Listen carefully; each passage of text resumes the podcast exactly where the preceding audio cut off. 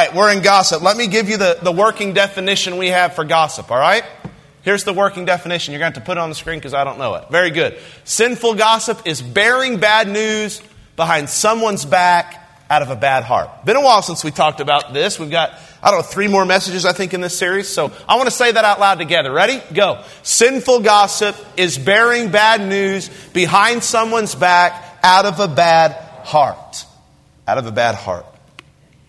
To get into this message, I want to ask you what come, what words come to your mind? Let's keep this appropriate because I want your feedback.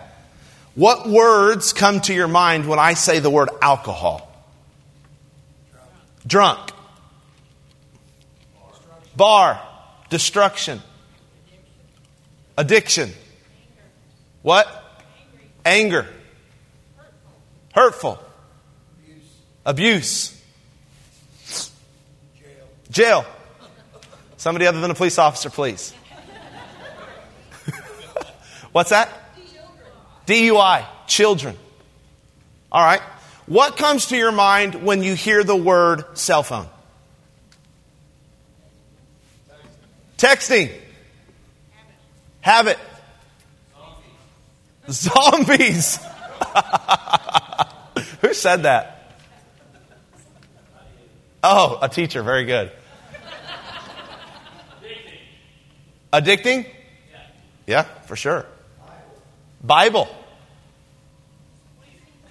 Wasting time. Social media. We got four to six of them saying that. Distraction. Games. All right. Family connections. Pictures comes to my mind. Think of that.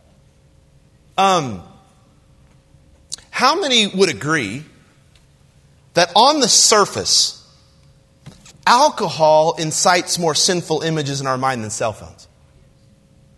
On the surface. I'll tell you it did from your feedback.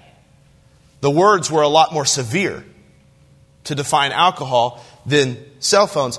Yet cell phones are doing as much damage to our minds, our hearts, our marriages, our churches, and our world as alcohol is doing.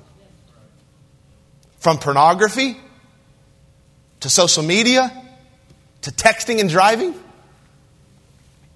I mean, cell phones are a great technology, but don't we tend to underrate the great wickedness that we are tempted with through cell phones as compared to how we normally think of the dangers and wickedness associated with drunkenness?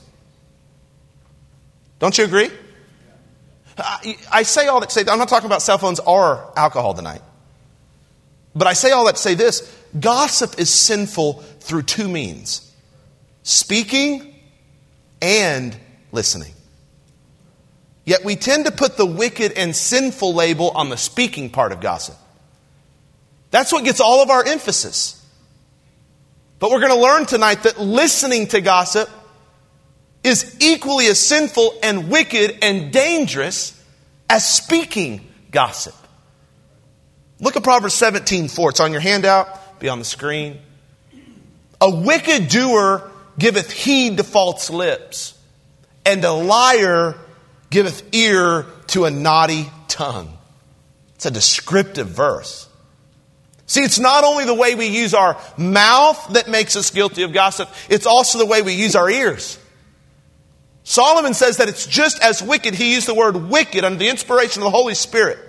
Use the word wicked for, to describe someone who use their ears to listen to bad news behind somebody's back. And he says it's as wicked to do that as it is to use your mouth to bear news behind somebody's back. Bear bad news. So let's be honest.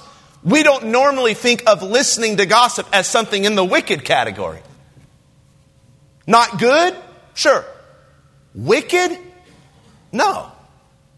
We feel more guilty when we speak gossip normally than when we listen to gossip because for some reason it doesn't feel as bad to go along with the conversation so long as we're not leading the conversation. Yet Solomon says, watch, we are a wicked doer when we listen to somebody else bear bad news behind somebody's back out of a bad heart. Get that? A wicked, what's the next word? Doer. Doer. Listening to gossip feels more like a passive part of the conversation. That's why it feels okay. It doesn't feel like we're doing thing, anything at all, let alone doing something wicked. But when you think about it, listening to gossip is doing something. When we listen to gossip, here's what we're doing we're perpetuating sin. We're allowing lies to be repeated. Or we're allowing discord to be sown. Or we're allowing toxic complaining to sour an environment. Or we're, we're allowing somebody to avoid going to the source, which is most biblical. Or we're allowing criticism and negativity to gain traction. When we listen to gossip, we are doing something. In fact, I would say this when we listen to gossip, we become another link in the chain of sinful communication. And the longer the chain gets, the stronger the gossip becomes, and the more division and hurt the gossip can cause. The point is that we need to realize the wickedness of both speaking gossip and listening to it as well. And we need to make sure that we are never a willing participant in gossip by way of listening. That we are never one of those little links in the chain of sinful communication, even if that communication might be true. Right? So, then what are some strategies we can utilize to, to break these habits of sinful listening? How can we become a more mature, godly listener? Well, I'm going to give you four practical ways to fight evil listening. Here's the first pray and weigh. Pray and weigh. I know those are two things, but they go so hand in hand that they've got to be one category. Pray and weigh. Now, I wish I could offer you kind of a simple formula for escaping gossip, like, like give you a one size fits all approach that you could apply to every situation where gossip is present. But gossip is messier than that. Our flesh is so creative. Uh, the devil, our enemy, is so crafty that we're going to have to often employ different strategies for different situations when it comes to gossip. So there's not one gossip scenario, there's hundreds and maybe thousands. That means when the conversation begins to slide into sinful gossip, and that happens often, or when we have a feeling that it might get there, we're going to need the wisdom and discernment necessary to know how to respond to that unique shade of gossip. That's where prayer comes in. We're promised in James 1 if you lack wisdom, ask God. That's why our first strategy in, in, in listening uh, in a sanctified way is that we utilize prayer. Now, now, when it comes to utilizing this idea of prayer personally, you might not know this, but, but this, is ha- this is happening when often I'm talking to folks in our church, especially people that need help. I'm having like real time conversation with God. You might not know that because I'm not going to get on my knees and pray and pray out loud. But literally, when, when, when we're in mid conversation, in my heart, I'm saying, God, I have no idea what to say next. I have no idea how to answer this question. I have no idea how to solve this problem. I don't, I can't even think of a verse right now. I need something from you. I need wisdom right now. And, and that's not something the pastors just need to learn. You need to learn how to do that.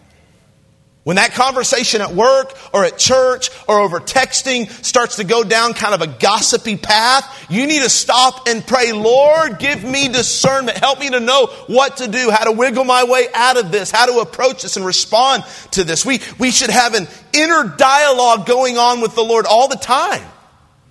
Right? The Bible says this pray without ceasing. This means that our hearts should be on speakerphone with the Lord.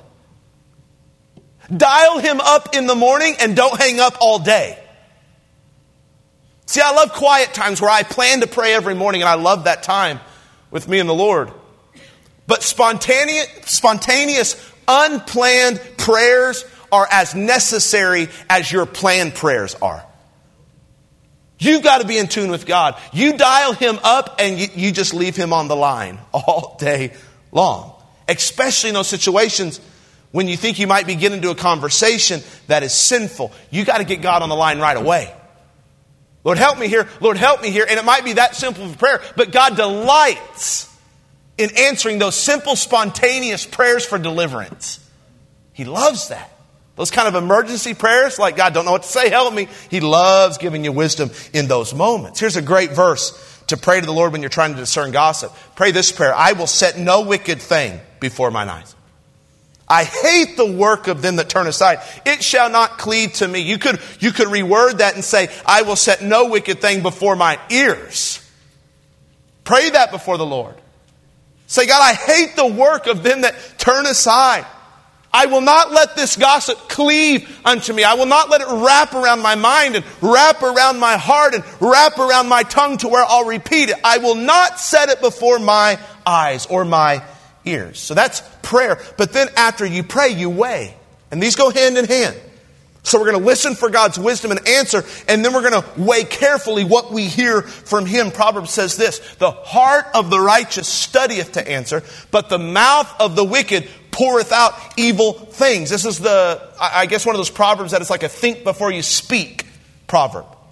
The wicked person says whatever comes to their mind, the righteous person ponders weighs out what they're about to say. And the same thing goes with what we hear. So these are on your handout, some good methods to weighing out, uh, you know, whether or not you should, how you should respond to, to what you're hearing, especially if it's gossip. Ask yourself these questions. What really is going on here? God, help me discern what really is going on. What is their motive in talking to me about this? What is their spirit in this? What's their approach to this? What is the end game here? What is my relationship to the person talking? That affects the way you respond. You're weighing things out here. What is my relationship to the person being talked about? How serious is this gossip? Is it a lie? Is it true? Is it just a rumor? What effects might this story have on other people? Is this just a funnyish type thing someone did that we like to laugh about or whatever and they really wouldn't mind? Or is this shameful? Is this bad news about somebody? Why is this story being told? What clues do I have for assessing the motives of the speaker? Look for those clues. Weigh them out. Is this the focus of the conversation or are things going to just flow right on? Is this kind of a passing statement and I don't need to cause a scene? Or, or do they keep lingering about this thing that in my spirit I'm uncomfortable with? Does this conversation fit the description of bearing bad news behind somebody's back out of a bad heart? So you pray and then you weigh in real time. Are you hearing me? In real time. Nobody taps on your door and says, You got 30 minutes for gossip today? Nobody texts you and says, Can I tell you something like, like really gossipy right now? I mean, if they do, then just take them out of your phone. That's weird. You don't get a warning that someone's about to bear bad news behind someone's back out of a bad heart. And by the way, sometimes we who do gossip, and I say we because all of us do that from time to time, sometimes it just comes out naturally because it's in our heart. So there's no way we'll even know in five minutes that we're going to do it. Sometimes a conversation strikes and we give in temptation, and then the listener gives in temptation, and now those, those links of a chain are formed. Right? So pray and weigh in real time. Number two, avoid. Avoid. Solomon tells us, Proverbs 20, 19. He that goeth about as a talebearer revealeth secrets. Because of that, therefore, meddle not with him that flattereth with his lips. It's pretty straightforward, isn't it? Don't go near a gossiper. That, that, that's, the, that's the bottom line interpretation of that verse. Don't go near a gossiper. Avoid them. It reminds me of this this little, uh, I don't know if it's a poem or an article, whatever, you've probably heard it called Potholes. Day one, I walk down the street, there's a deep hole in the sidewalk, I fall in. I'm lost, I'm helpless. It isn't my fault. It takes me forever to find a way out. Day two, I walk down the same street, there's a deep hole in the sidewalk. I pretend I don't see it, but I fall in again. I can't believe I'm in the same place, but it isn't my fault. It still takes me a long time to get out. Day three, I walk down the same street. There's a deep hole in the sidewalk. I see it there. I still fall in. It's a habit. My eyes are open now. I know where I am. It's my fault. I'm getting out immediately. Day four, I walk down the same street. There's a deep hole in the sidewalk. I'll walk around it. Day five, I'll walk down another street. you get the idea? So Solomon is saying, when it comes to gossip, you're most wise to pick another street altogether. If you know someone is a gossip and they often pull you into it, don't even go in their neighborhood. This is what we call an avoidance principle. Here's what that might look like for us. Some of us need to avoid certain conversations with people. We know that. Or at least we need to learn how to leave them early enough that, that we don't get into the, the sinful part of those conversations. Some of you probably need to quit watching TV if you primarily use it to watch the news or dig up dirt on cultural figures or the politicians you don't like. I mean, if it feeds your tendency to listen to gossip and then repeat it, you probably need to take a break from it. It could mean unfollowing or unfriending someone on Facebook if their content is constantly taking people down or, or trolling or just posting negative takes. It might mean avoid, avoiding hanging out entirely with a person or a group of people because you know the conversation usually turns into criticism or negativity or gossip. Whatever the case, we often need to respond to gossip by avoiding it so it doesn't poison our soul. Now, this gets tricky because sometimes we can't avoid a person who gossips. Let's be honest. Because of our relationship to them. There are coworkers you have to talk to. People serving with you in church that you can't realistically avoid. There's family that you have to interact with from time to time and sometimes very regularly. So, in cases like this where you can't avoid the person, here's what you need to learn how to do avoid the topic. I know it's practical, but this is good. Avoid the topic. This is probably the sharpest point, I think, of the entire message tonight, and I put it on the screen. It's in your handout. Gossip is inevitable when both the speaker and listener are all in.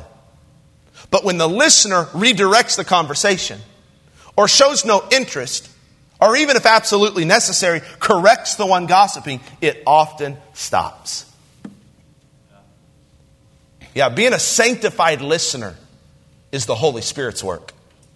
Because it is hard in the middle of a conversation with someone you love and you want them to love you back, it is hard to act uninterested. It's hard to walk away. And it's really almost feels impossible to correct them in that moment. This is an act of the Holy Spirit giving us this kind of courage and boldness and discernment real time. Here's number three cover. Write that down. Cover. We're going to pray and weigh. We're going to avoid. If we can avoid it altogether, sometimes we can't. So, so here's another one. We cover. Proverbs 17, 9. He that covereth a transgression seeketh love, but he that repeateth a matter separateth, separateth very friends. Proverbs 10, 12. Hatred stirreth up strifes, but love covereth all sins. What does it mean to cover sins biblically? To cover somebody's wrongs. Here's what it means it literally means to draw a veil over an evil event. So those that do not need to see it never do. Boy, I want some of you to get this point. I think it'll really help. Draw a veil over an evil event so those that do not need to see it never do. If you're looking for a really good illustration of, of covering versus gossiping, I think that happens in the first book of the Bible. Noah came out of the ark, if you remember in Genesis chapter 9. And when he came out of the ark, he praised God, it says, and he worshiped. But then you know what he did? He grew a vineyard and he got drunk.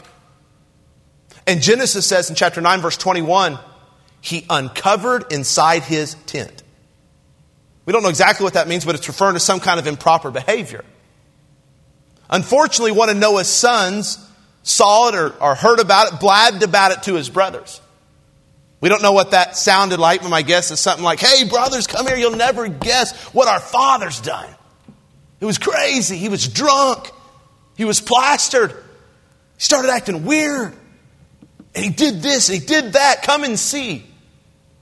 But the Bible says the other two sons, chapter 9, verse 23, I'm quoting, took a garment and laid it upon both their shoulders and went backwards and covered the nakedness of their father. Get that. Would it have been wrong for Noah's sons to see their father in his folly? Maybe. Maybe not. Regardless, two faithful sons went the extra mile to avoid seeing it. And they were clearly commended for doing so. They honored their father even when he was being dishonorable. They covered his offense. Such a good picture. We can do that for other people. I'm talking about covering over their shame so that their sin is not exposed to people or, or places or things it need not be. There's no joy, there should be no joy in making people sin public. There should be no sense of, of like weird satisfaction on the inside when somebody pulls the blanket out from covering somebody's shame so everybody can see it. Even if you don't like the individual.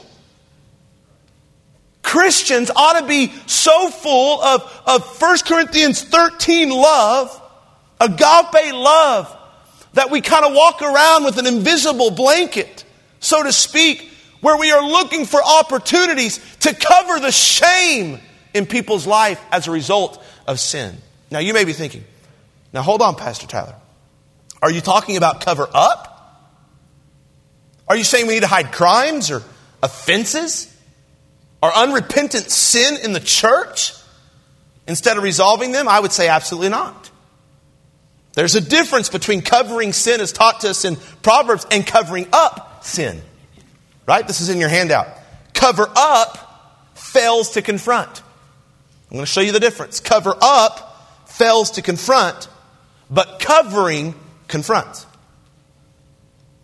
So, so a good example of, of, of a church covering up unbiblically is 1 Corinthians chapter 5. Go read it for yourself. Paul had to write to that church and rebuke them because there was known unrepentant fornication and drunkenness running rampant in the church of Corinth. And they were just letting people come and eat communion and, and, and come to church and sing and serve as though nothing was going on. And Paul wrote to them and said, no, no, no. if they continue to unrepent, we're going we're going to work on church discipline. It was a very serious thing. And that's not what we're talking about here. We're talking about Matthew 18.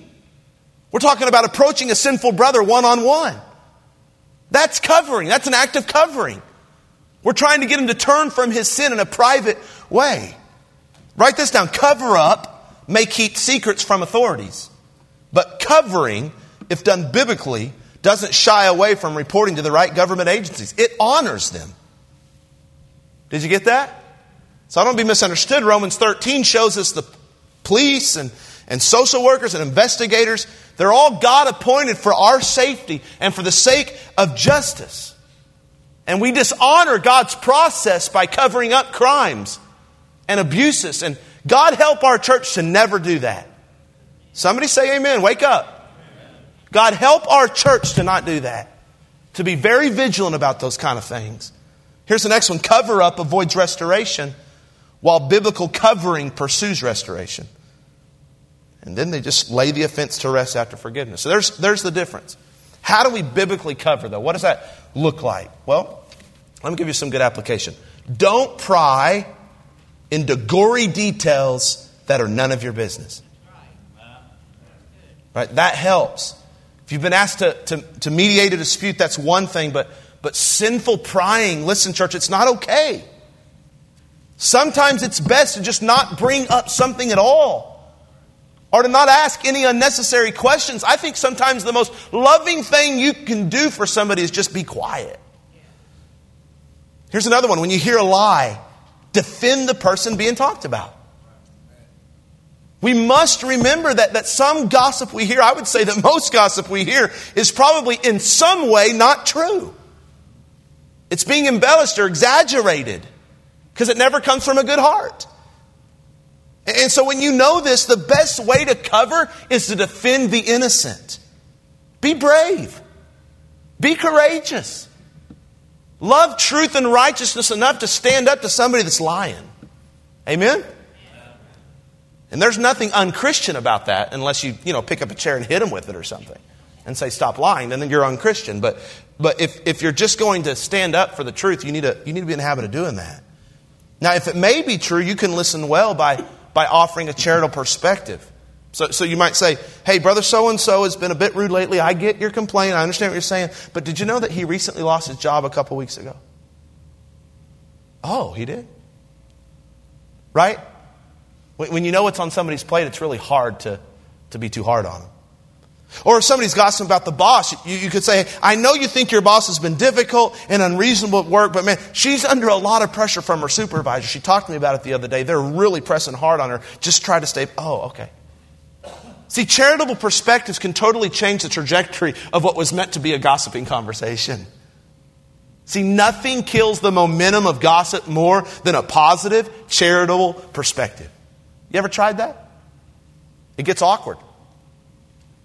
Because when somebody wants you to jump on their bandwagon of negativity and you actually give them an alternative perspective, they're like, oh, okay, look at the time. I, I better go. It weirds them out because they're expecting you to agree with them about the boss. They're expecting you to agree with them about the church, expecting you to agree with them about your son's teacher.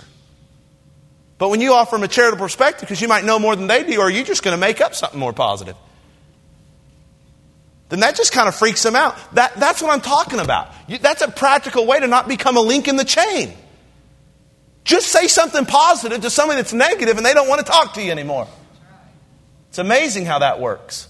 It's amazing. If I've ever done to that to you in the line, then you know. Stop being negative to me after church. I'm not in the mood for it. Come through the line and tell me how good God's been in your life. Don't tell me that the auditorium is too cold. I'll tell you, praise the Lord, we have money for air conditioners. And then all of a sudden they don't want to talk anymore. It gets weird, doesn't it? We talked about praying away. We talked about avoid, cover. Let's do one more. We're done. Go. Very simple. Go. Sometimes the best thing to do is go directly to the one being talked about. I know this is a novel idea today because we work around people, don't we? Thanks to social media. What we would type out about somebody without saying their name on social media, we would never go to a room, look them in the face, and with composure and humility say that to them. Social media has conditioned us to go around people to tell them what we want to tell them, but not go to people. Listen, if there's gossip that you've heard and it becomes something that you, know, you can't let go of personally, you need to find the person being addressed and just ask them about it. I love what author Diana Klein says in her book. She shares this story. Check this out. This is, this is amazing. She said there was once a minister's wife who had a very effective way of stopping a person from slander or gossip in her presence. Whenever someone would say something unpleasant about someone else, she would get her hat and coat. What are you doing? Where are you going? The person would ask. The minister's wife would say this I'm going to go visit the person you mentioned and ask if what was said was true. And people became very cautious about speaking unkindly about anyone in her presence. How about that? Yeah, just get you a coat rack in your office. Put a coat on, and even if it's not cold outside, just go put that coat on. Say, where are you going? I'm going to go talk to the person you just mentioned. I'm going to call him. Oh, well, don't do that. Well, I'm going to do Well, don't tell him I told you. That's a good indication you shouldn't have been talking about it. Right? So here's the point if you hear some gossip, don't be gullible. Don't jump on a bandwagon about somebody right away. I call it charitable interpretation. Interpret what somebody did or what's said about somebody in the most charitable way possible. What, is, what does that mean? Give them the benefit of the doubt until you know it's true. Especially if, if that person's in your family, if, if, if that person's somebody you go to church with, um, if that's somebody that, that, that you're a friend with, man, you don't want to hinder a relationship just because you heard something. You know, go the distance to see if it's if it's true. If somebody's complaining about someone else, just just tell them, hey man, go talk to that person. Have you talked to that person about it? That's a brilliant, just a brilliant question that usually helps you not to listen and become a link in the chain. Just ask them, have you talked to that person yet? That's a good way to do it because complainers usually they don't they aren't into solutions. They aren't. Right, Dr. Thrall? They don't, they don't, they don't say, hey, can I talk to Dr. Thrall right now? I've got, I've got a, you know, they, they, I want to complain about his parking lot. They're going to complain about the, you know, the person at McDonald's. And, and they're not interested in a solution. They just want to complain about Dr. Thrall. They want to complain about something we did at church. They want to complain about something there. but They just want to complain. If they, if they really wanted to make a difference, they, they, would, they would go to the person, right? Who have the solution. So the best thing to do to where you don't become a link in that chain is simply ask them, have you talked to that person yet? Wife, wife, let me talk to you, ma'am. If your husband's a complainer, ask him that every time he complains. Seriously. Somehow we justify listening to gossip with our spouse because, well, we're supposed to be there for him. But if you sense that that gossip is just sinful complaint, then ask your spouse. Husbands, ask your wife. Wife, ask your husbands. Have you talked to him yet? Well, I didn't want to. Okay. Have you talked to God about it yet? Oh, there you go. Right? Am I getting in your basement right now? Just, just ask that simple question. Ask that. We don't have to make our marriages a safe place for dumping complaints on each other. How is that healthy for a marriage? God's right there for you. Cast all your care upon Him for He cares for you. And I understand we got to talk some things out and we got to get wisdom and all of that. There's, there's a proper way to go about it. But man, when we're just getting this pattern in our marriage of using our spouse as kind of like this landfill, to dump all our complaints about everything in life, that is wearing our spouse out. And then when they say something, all of a sudden you flip it on them, they become the, the suspect, you become the victim all of a sudden, well, because they stand up to you one time. This ain't in my notes, this is just straight from the Spirit of God right here.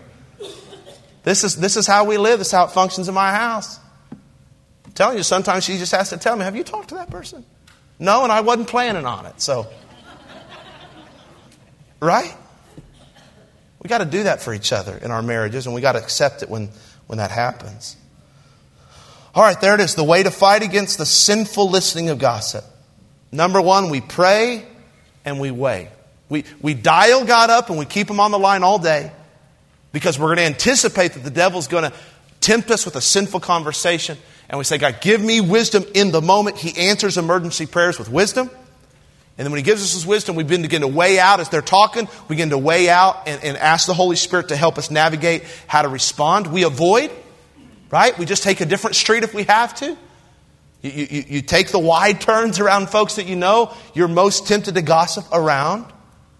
You cover. You cover. You don't repeat things and, and, and, highlight the shame in people's lives. You don't pry for questions. You don't do that. And then you just go. You go to the person. You ask the person. You go seek the truth. Proverbs 26 20. Let's close with this verse. Look at it. So practical. Where no wood is, there the fire goeth out. So where there is no talebearer, the strife ceaseth. Man, you all know I don't like to camp. I think it's for the birds. I don't like to camp. I, that's, a, that, that's, that's why I've got a bed. That's why I spend a lot of money on a mattress. That's why I have air conditioning and I pay my bills. Um, that's why there's hotels. And I've got a really good rewards program going on with Holiday. That's why I, I you know, boost my rewards and all that. I don't like sleeping on the ground or in the elements. And if you do, that's great. That's awesome. I don't. But I understand that. I have tried to light a fire or two. Not very good at it, but I've tried to light a fire or two. And I know you, you need something to keep the fire going. And the moment you stop adding to that fire, whether it's wood or grass or whatever you could find, lighter fluid, that's how I did it. Just spray the whole can. When it goes down, spray it again. See, that's my kind of camping. Tell my wife, go to Sam's Club, get me a six pack of lighter fluid. I'll show Kevin how to light a fire. I'll go back to the hotel. You call me when you need another squirt. That's how I roll. Um, you, you don't need to be lighter fluid to gossip. You need to be water to gossip. You need to be a blanket to gossip. Gossip comes to you, just throw some dirt on that fire and put it out. And put it out when it's small. Have the courage to stop the conversation or change the conversation or act disinterested. That's a great tactic. Um, or just be positive or ask a question that would convict them. Whatever. Um, but, but we just got to realize that, that listening to gossip, I think, is just as wicked as speaking it. And so let's make sure that we don't become a link in the chain to, to let those lies or, or the unnecessary public truth to continue. Let's be the kind of Christian where we have a bucket of water in our hand. And when the fire of gossip comes our way, we know how to put it out without losing a relationship.